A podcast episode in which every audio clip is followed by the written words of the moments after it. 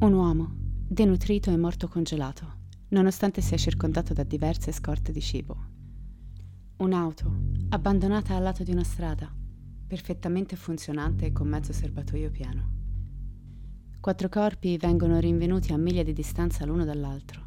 Sembrano i resti di persone che deliberatamente si sono allontanate dalla protezione e dal comfort della loro auto per avventurarsi tra le profonde e selvagge montagne, immergendosi nell'oscurità di una gelida notte invernale.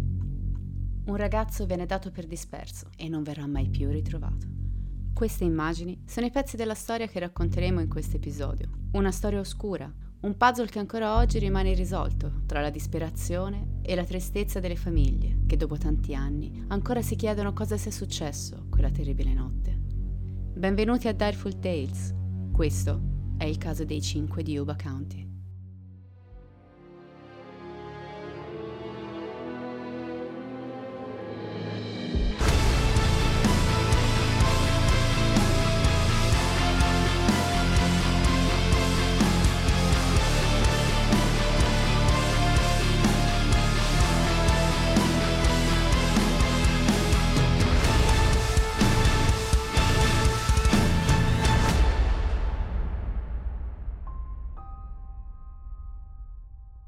Siamo negli anni 70.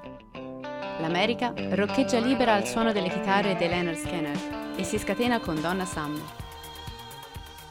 La febbre del sabato sera ha appena sbancato al botteghino e i Bee Gees sono in vetta alle classifiche.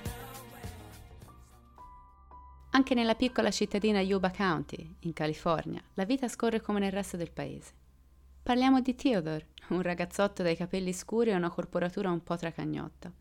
Era simpatico Ted, salutava tutti, anche gli sconosciuti, ma se essi non ricambiavano la prendeva spesso sul personale. Non ha mai dato problemi. Per lui socializzare e fare sport è sempre stato prioritario, nonostante fosse considerato un pochino lento a scuola. Quella notte del 24 febbraio 1978, prima di uscire, Ted saluta sua nonna, che gli intima di portarsi il cappotto vista la stagione. Lui sorride, la rassicura ed esce senza soprabito. Gesto che pagherà a caro prezzo. È il turno di Jackie, un 24enne sorridente, un po' tardo, come viene definito in paese. Considerava Ted un fratello maggiore e lo seguiva ovunque andasse, ogni volta che poteva. Poi c'è William, un ragazzo di 28 anni dai capelli corbini, che fanno contrasto con i suoi profondi occhi blu. Will era estremamente generoso. Passava infatti molte ore come volontario nei reparti psichiatrici, dove leggeva la Bibbia ai pazienti. William è molto legato a Jack, capelli ed occhi castani, una corporatura abbastanza robusta. Jack era un veterano che aveva servito con orgoglio nel Vietnam, recentemente però aveva perso il lavoro. Si dice perché non fosse abbastanza sveglio. Jack però aveva un amore incredibile dentro di sé, un amore per la sua macchina, una formidabile Mercury Montego del 69, di colore turchese, ed è anch'essa protagonista della nostra storia. Infine, il nuovo membro del gruppo, Gary, di 25 anni. Gary dagli occhi azzurri, costantemente ingranditi dalle lenti spesse dei suoi occhiali, vitali per la sua vista. Lavorava part-time come giardiniere insieme al patrigno, ma come Jack, anche lui aveva servito la nazione come soldato. Era stato però congedato per problemi psicologici legati all'abuso di droga. Una volta rientrato dal fronte, gli era stata imposta una cura antipsicotica. Gary era molto diligente nel prendere le pillole, tanto da essere considerato dai medici che lo seguivano un successo, non avendo più presentato episodi di psicosi da oltre due anni. Questi ragazzi facevano tutti parte di un programma destinato a giovani con problemi mentali, chiamato il Gateway Project. Tutti e cinque lavoravano nel programma e sono diventati molto amici con il tempo. Nessuno di loro era ritardato, solo diverso. La partita del 25 febbraio era l'argomento principale dei giorni precedenti alla scomparsa. Non parlavano di altro. Il programma aveva dato loro la possibilità di giocare un match nei campionati ufficiali delle Olimpiadi speciali e loro non avrebbero perso questa occasione per niente al mondo. William aveva chiesto a sua madre di pulirgli bene le sneakers e Gary si era raccomandato con i suoi perché non lo facessero dormire fino a tardi. Abbiamo un match importantissimo sabato, gli aveva detto entusiasta. I ragazzi erano molto emozionati. Avevano ricevuto le divise ufficiali della squadra ed erano pronti per il match della loro vita. Match che purtroppo non giocheranno mai.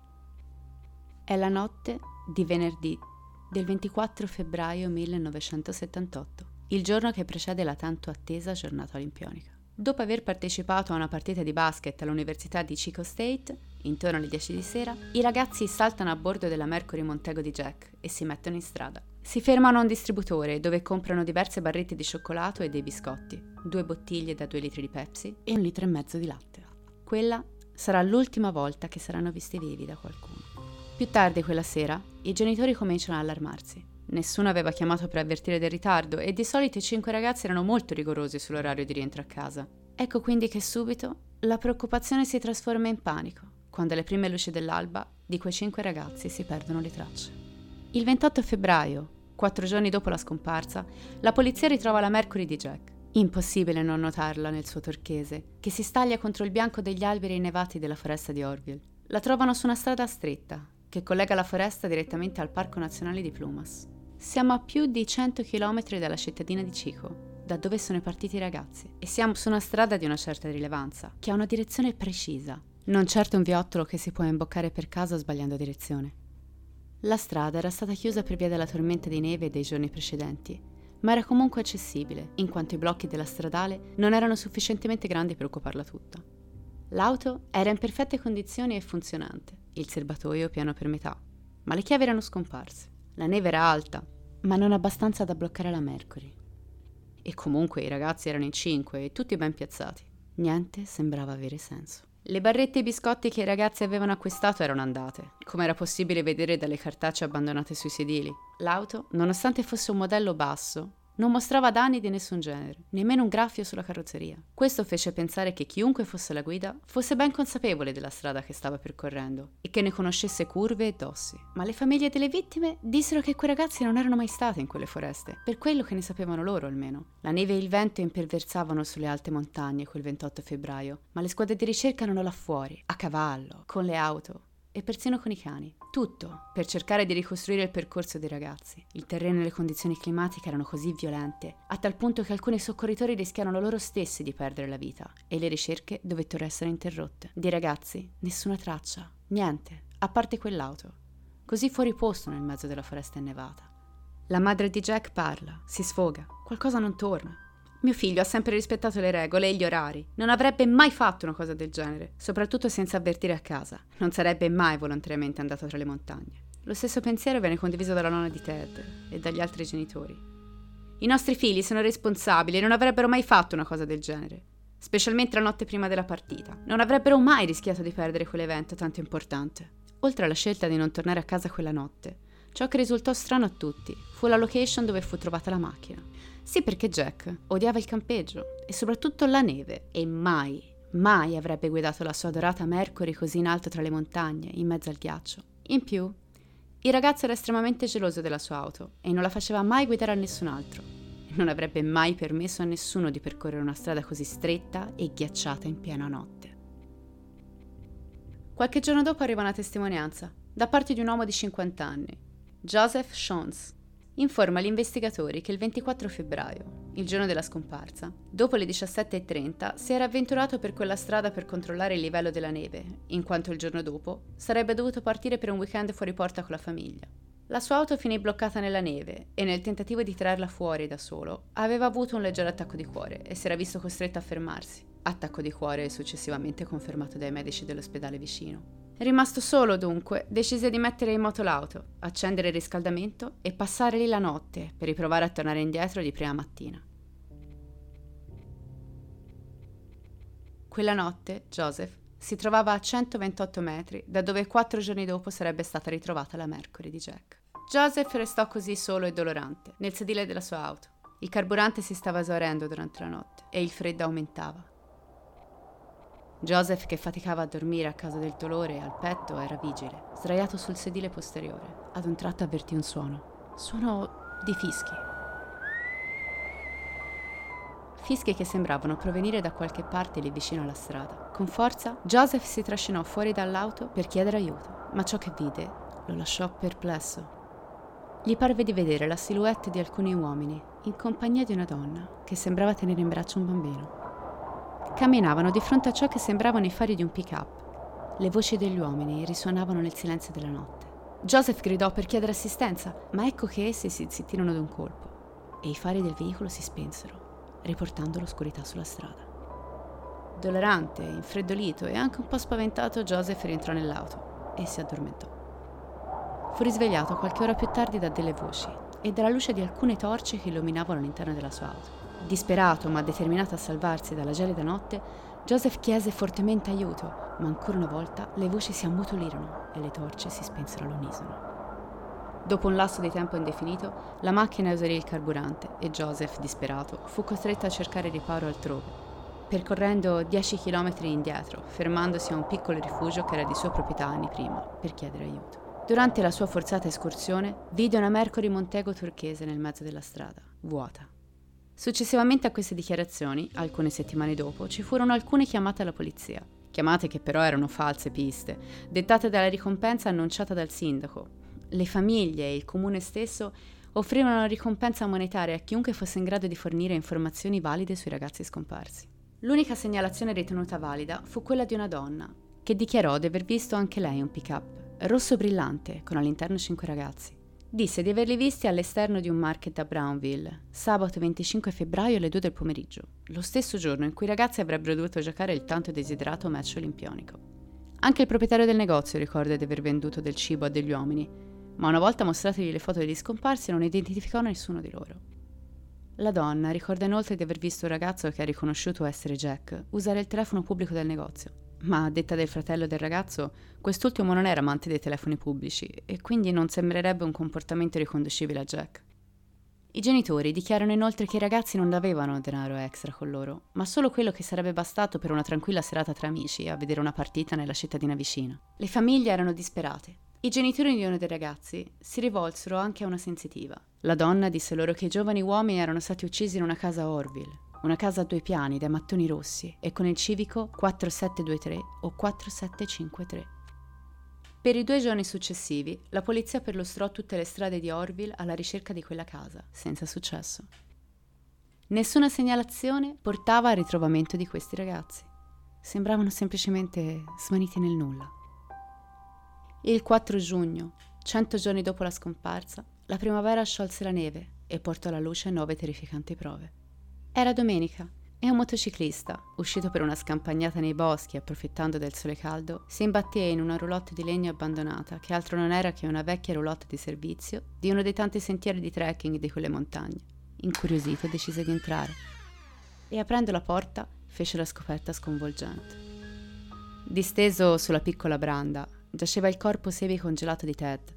Il suo corpo era stato coperto da ben otto lenzuoli meticolosamente incalzati intorno alla sua testa e al suo torso. A Ted mancavano i suoi scarponcini in pelle, che furono cercati nelle zone vicine senza successo. Il suo anello d'oro, con il suo nome inciso sopra, era posizionato sul piccolo comò al lato del letto, insieme alla sua collana dorata e al portafoglio, ancora contenente i soldi destinati alla serata. La famiglia di Ted riconobbe tutti gli oggetti in questione, tutti ad eccezione di un orologio marca Waltham con il cristallo del quadrante mancante. Un'altra cosa strana era che sì, le scarpe di Ted erano mancanti, ma furono trovate le scarpe di Gary dentro il rifugio. Gli investigatori ipotizzarono che Gary potesse aver scambiato le proprie scarpe con quelle di Ted dopo che quest'ultimo era deceduto. Ancora più bizzarra era la condizione del cadavere. Se vi ricordate all'inizio di questa storia, vi ho detto di come Ted fosse un ragazzone in carne, ben piazzato. Beh, al momento della morte, fu stimato che Ted pesasse solo 45 kg e fosse in totale denutrizione. I suoi piedi erano congelati e la crescita della sua barba mostrò come Ted avesse vissuto in agonia e affamato per un periodo che andava dalle 8 alle 13 settimane. Nonostante il corpo fosse pesantemente decomposto, indossava ancora i vestiti della sera della scomparsa, che ricordiamo fossero troppo leggeri per affrontare una tormenta di neve. Questo scenario di morte si trovava a 31 km dalla macchina, da quella Mercury turchese abbandonata in mezzo alla strada. Come ha potuto Ted affrontare un viaggio così lungo in mezzo a cumuli di neve, alti quasi quanto lui, nella notte gelida, con quegli abiti e dei semplici scarponcini in pelle?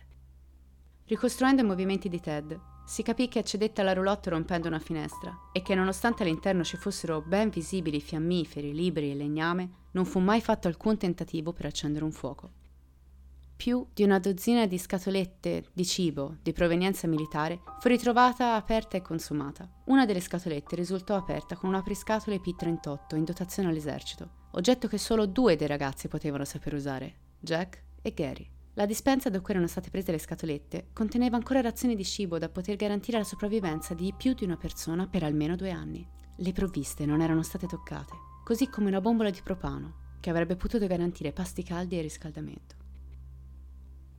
Un giorno dopo la scoperta del corpo di Ted, ad alcuni chilometri di distanza dalla roulotte, alcuni lavoratori ritrovarono i resti di William e Jack, distesi ognuno a un lato opposto del sentiero che conduceva al rifugio. Erano entrambi all'esatta distanza di 18 km dalla Mercury turchese. Al lato del ruscello giaceva supino il corpo di Jack. Il lato del suo corpo esposto al cielo era stato parzialmente divorato da alcuni animali selvaggi. Nella mano stringeva ancora il suo adorato orologio. Il corpo di William, invece, era in decomposizione e le sue ossa erano sparse in un'area di 5 metri circostanti.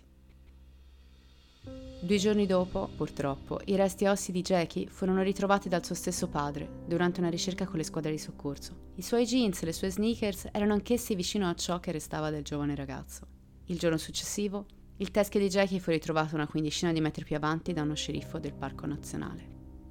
Come per Jack e Will, anche Jackie fu ritrovata a nord-ovest della roulotte e a poche centinaia di metri furono rinvenute tre coperte di servizio del parco nazionale, coperte di lana, e un paio di torce semi-arrugginite, con il pulsante in posizione di off. L'unica famiglia a non ricevere mai i resti del proprio figlio fu quella di Gary, che non fu mai più visto. Seppero successivamente che il ragazzo aveva conoscenze a Forbstown, una cittadina a metà tra l'Università di Chigo e Yuba. Per accedere al paese bisognava svoltare in una strada talmente piccola che chiunque, guidando di notte, avrebbe potuto facilmente mancarla e perdersi. Questo però, purtroppo, non aiutò gli investigatori, in quanto i conoscenti di Gary dissero di non aver avuto più contatti con lui da più di due anni. Le teorie e la logica che ancora oggi cercano di ricostruire l'accaduto sono delle più varie, ma c'è da dire che la logica va a farsi benedire quando si parla di eventi accaduti a temperature sotto lo zero. Le azioni di questi ragazzi possono sembrare folli, ma dopo ore di esposizione al freddo e all'angoscia, la mente può esplorare spazi decisamente sconosciuti. Perché abbandonare una macchina perfettamente funzionante e che non era bloccata dalla neve? Perché avventurarsi nella gelida foresta? Ma poi perché continuare? Perché non tornare indietro una volta realizzato che era troppo freddo? Perché non dopo 10, 15, 30 minuti di cammino? Perché Ted era denutrito, nonostante la roulotte di servizio avesse abbondante scorte alimentari? E come ha fatto a morire di freddo se c'erano bombole di propano nella roulotte? Cosa vide quella notte Joseph, mentre cercava di attirare l'attenzione per essere assistito? Queste sono solo alcune delle domande che familiari e amici ancora oggi si chiedono. E voi? Cosa credete sia successo ai 5 di Yuba County? Fatemi sapere cosa ne pensate inviando un messaggio privato alla pagina di Facebook Direful Tales o scrivendo direttamente sul nostro gruppo privato, sempre Direful Tales, a cui potete iscrivervi. Vi ringrazio per la compagnia e vi aspetto al prossimo episodio come sempre, restate spaventati.